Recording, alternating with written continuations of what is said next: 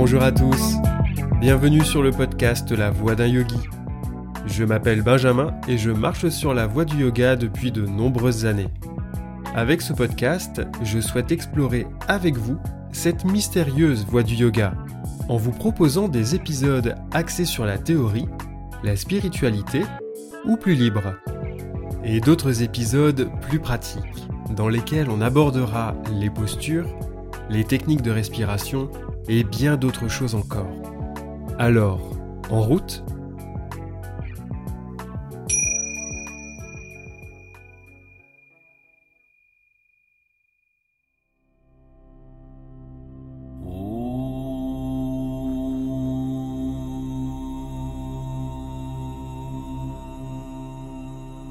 Épisode 5 Le son Home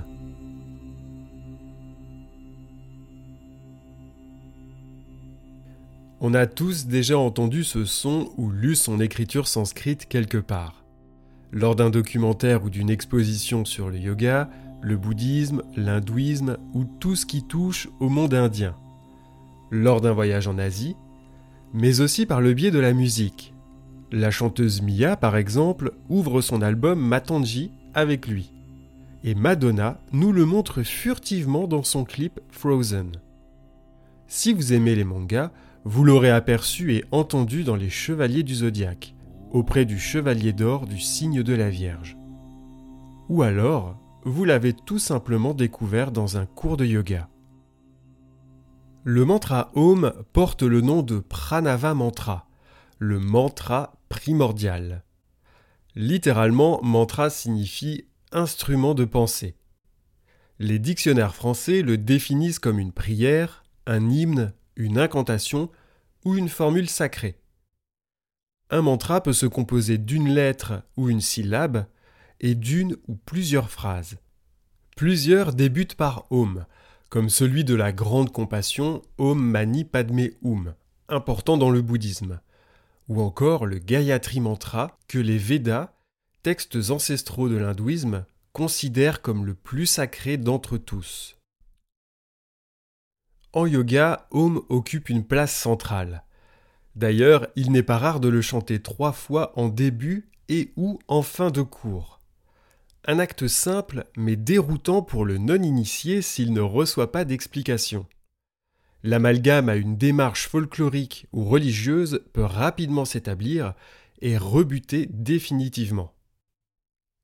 Pourquoi nous propose-t-on de chanter trois fois ce home Pour répondre à cette question, plus vaste qu'elle n'y paraît, je vous propose dans cet épisode un voyage dans le temps pour comprendre la symbolique du home, ce qui nous permettra ensuite d'établir un lien à la pratique contemporaine du yoga et de découvrir les effets de sa vibration sur le corps et le mental.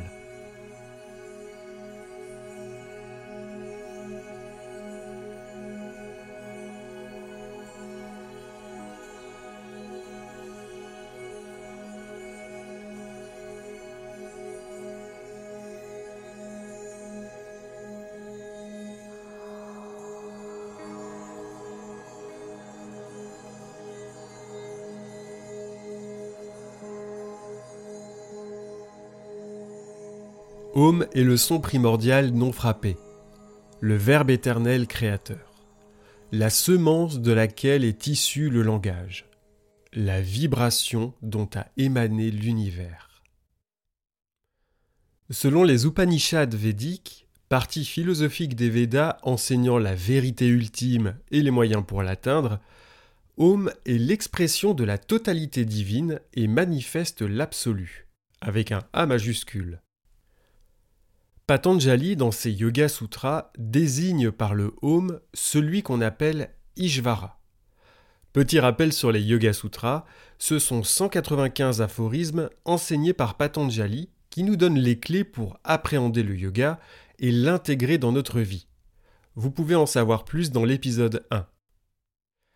Dans le contexte des Yoga Sutras, et donc du yoga, Ishvara est plutôt vu comme une conscience pure, inactive et complètement séparée du domaine de la nature. Tandis que dans l'hindouisme, l'association passe forcément par un prisme religieux. et Ishvara devient alors un des multiples noms des grands dieux créateurs que sont Shiva et Vishnu, capables de sauver leurs fidèles. On retrouve cette notion de verbe créateur en Occident également. On peut établir un parallèle avec le christianisme et le prologue de l'Évangile selon Saint Jean qui nous dit Au commencement était le Verbe, et le Verbe était auprès de Dieu, et le Verbe était Dieu. Ainsi, dans les cultes hindous, jainistes et dans le bouddhisme, Om a la sacralité du Amen. Mais si l'on remonte davantage dans le temps, bien avant l'ère chrétienne, on découvre alors que dans l'Égypte ancienne, le dieu Amon, surnommé l'inconnaissable de par l'impossibilité de connaître sa vraie forme, prit l'apparence du noix pour pondre l'œuf primordial d'où sortit toute vie. Om, Amen, Amon, des sons qui incarnent une totalité, le début, le milieu et la fin, tout comme l'alpha et l'oméga.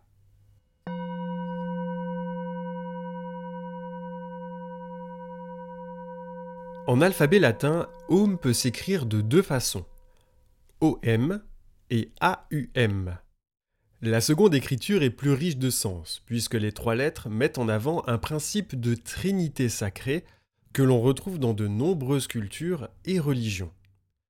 Le Om évoque la Trimurti, trinité divine de l'hindouisme qui désigne avant tout les trois états de l'univers création, préservation, destruction. Om évoque aussi les trois mondes la terre, le ciel, l'espace intermédiaire. Les trois états de conscience de l'homme, veille, rêve, sommeil profond, les trois domaines temporels, passé, présent, futur, les trois genres, masculin, féminin, neutre, et les trois corps, physique, mental, âme. La lettre A est associée au principe de création, incarné par le dieu Brahma, le créateur, l'initiateur. Elle représente l'état de veille, la Terre, le passé, le masculin et le corps physique. Le A résonne dans l'espace du cœur. Faisons un petit exercice. Je vous invite à poser une main sur la poitrine et à prononcer longuement A pour sentir la vibration dans la cage thoracique.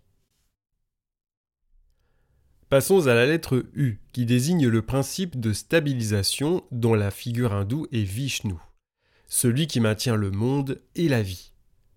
On associe la lettre à l'état de rêve, au ciel, au présent, au féminin et au mental.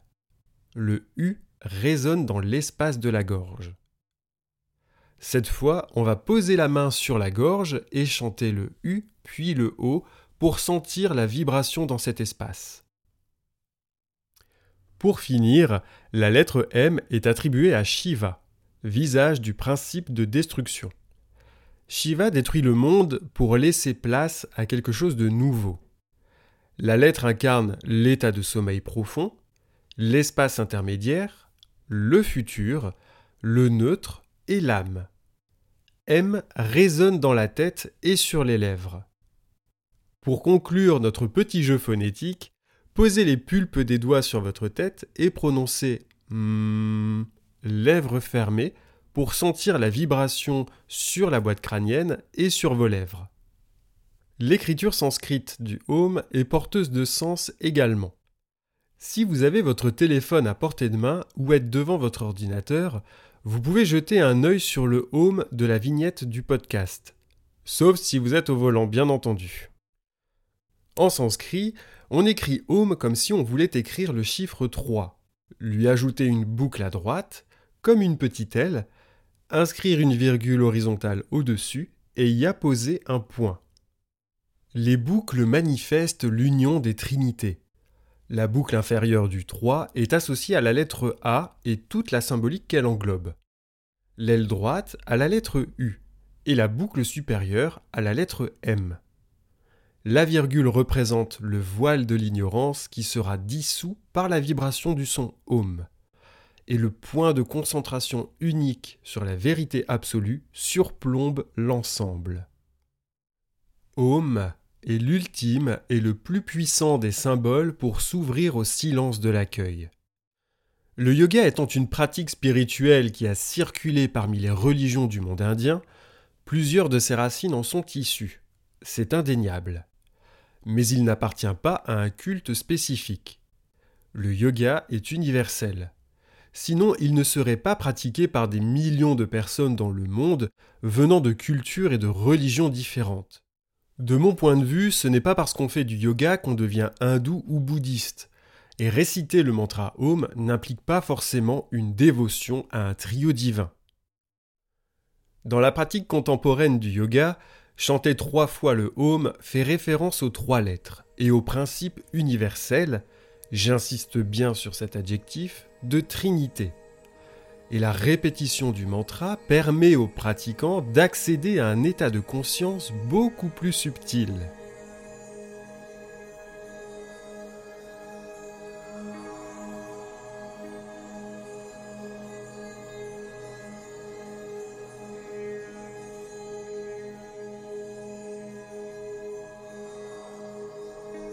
Puisqu'il possède deux orthographes latines, Om peut se prononcer Om ou alors en trois étapes, Aom. Pour ce faire, installez-vous confortablement sur un coussin et adoptez une assise, comme par exemple Siddhasana vu dans l'épisode 2, et posez vos mains sur les genoux, ou alors placez-les en geste de namasté. Prenez ensuite une profonde inspiration et chantez sur une longue expiration. Le M se pose vers la fin de l'expire. Avec la seconde prononciation, Aom, on retrouve l'idée de trinité, mais surtout un son phonétiquement complet. Succédant à la grande inspiration qui gonfle la poitrine, le A émerge, remonte dans la gorge pour devenir O, qui roule sur la langue et se dépose sur les lèvres fermées en M. Les deux prononciations se valent, bien entendu. Le choix vous appartient. Le plus important est d'y mettre une intention derrière ce son et sa vibration. Puisqu'on parle d'intention, cela me permet de revenir à Patanjali et au Yoga Sutra. Comme je vous le disais au début, celui-ci désigne Ishvara par le Om, sans connotation religieuse particulière. Dans le Sutra 28 de son premier chapitre, Patanjali nous encourage à répéter ce mantra pour entrer dans sa signification.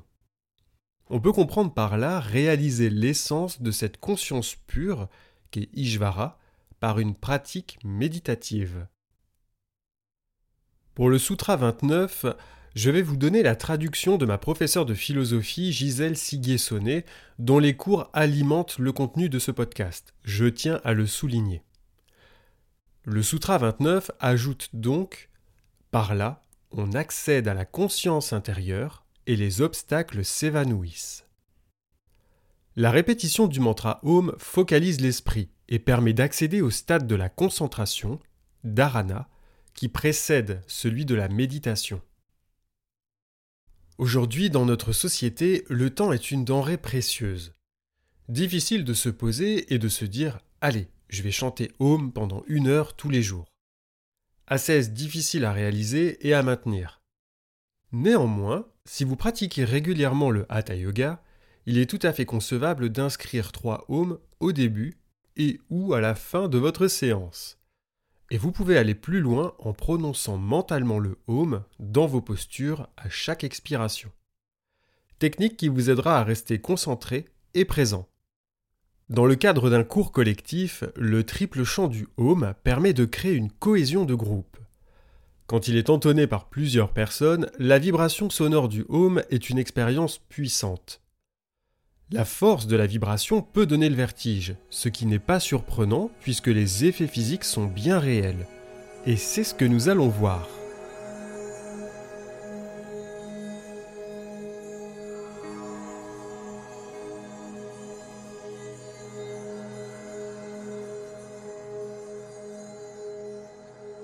Le docteur Lesser Lassario a consacré 25 ans de sa vie à l'étude des effets produits par les vibrations vocales sur l'organisme humain.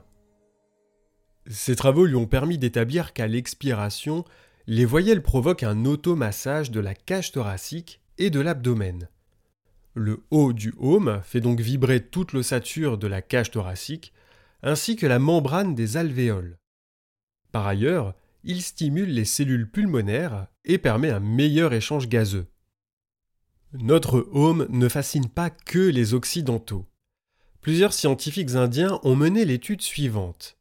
Demandez à des volontaires de chanter plusieurs fois des ohms d'une durée de 15 secondes. Les chercheurs ont noté sur les sujets une inhibition de certaines zones du cerveau, comme l'amygdale droite, l'hippocampe ou encore le thalamus. Zone appartenant au système limbique que l'on nomme aussi cerveau émotionnel. Chanter le son home active donc le système parasympathique, système nerveux végétatif responsable de la relaxation et du ralentissement de l'organisme pour conserver l'énergie. C'est un excellent exercice quand on est submergé par les émotions et que l'on a besoin de se recentrer pour trouver le calme en soi. Réciter plusieurs fois le home permet de vous focaliser sur celui-ci, de mobiliser le champ de votre conscience pour au final réduire voire arrêter les fluctuations du mental. Définition du yoga selon Patanjali.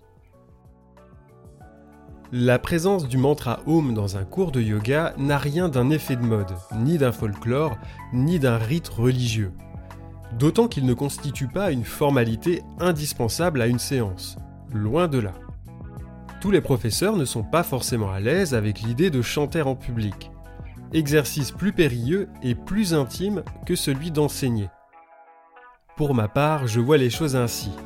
Quand on déroule notre tapis de yoga, c'est comme si une page vierge se présentait à nous. Une nouvelle histoire à écrire. Les haumes d'ouverture symboliseraient alors la majuscule de la première phrase, celle qui honorera la pratique et le temps qu'on lui accordera, et ceux de clôture, le point final.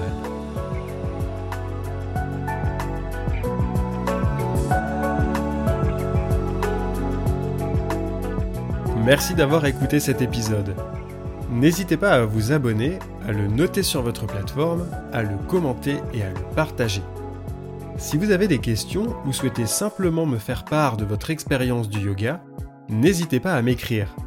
C'est ensemble que nous explorons les voies du yoga. Namasté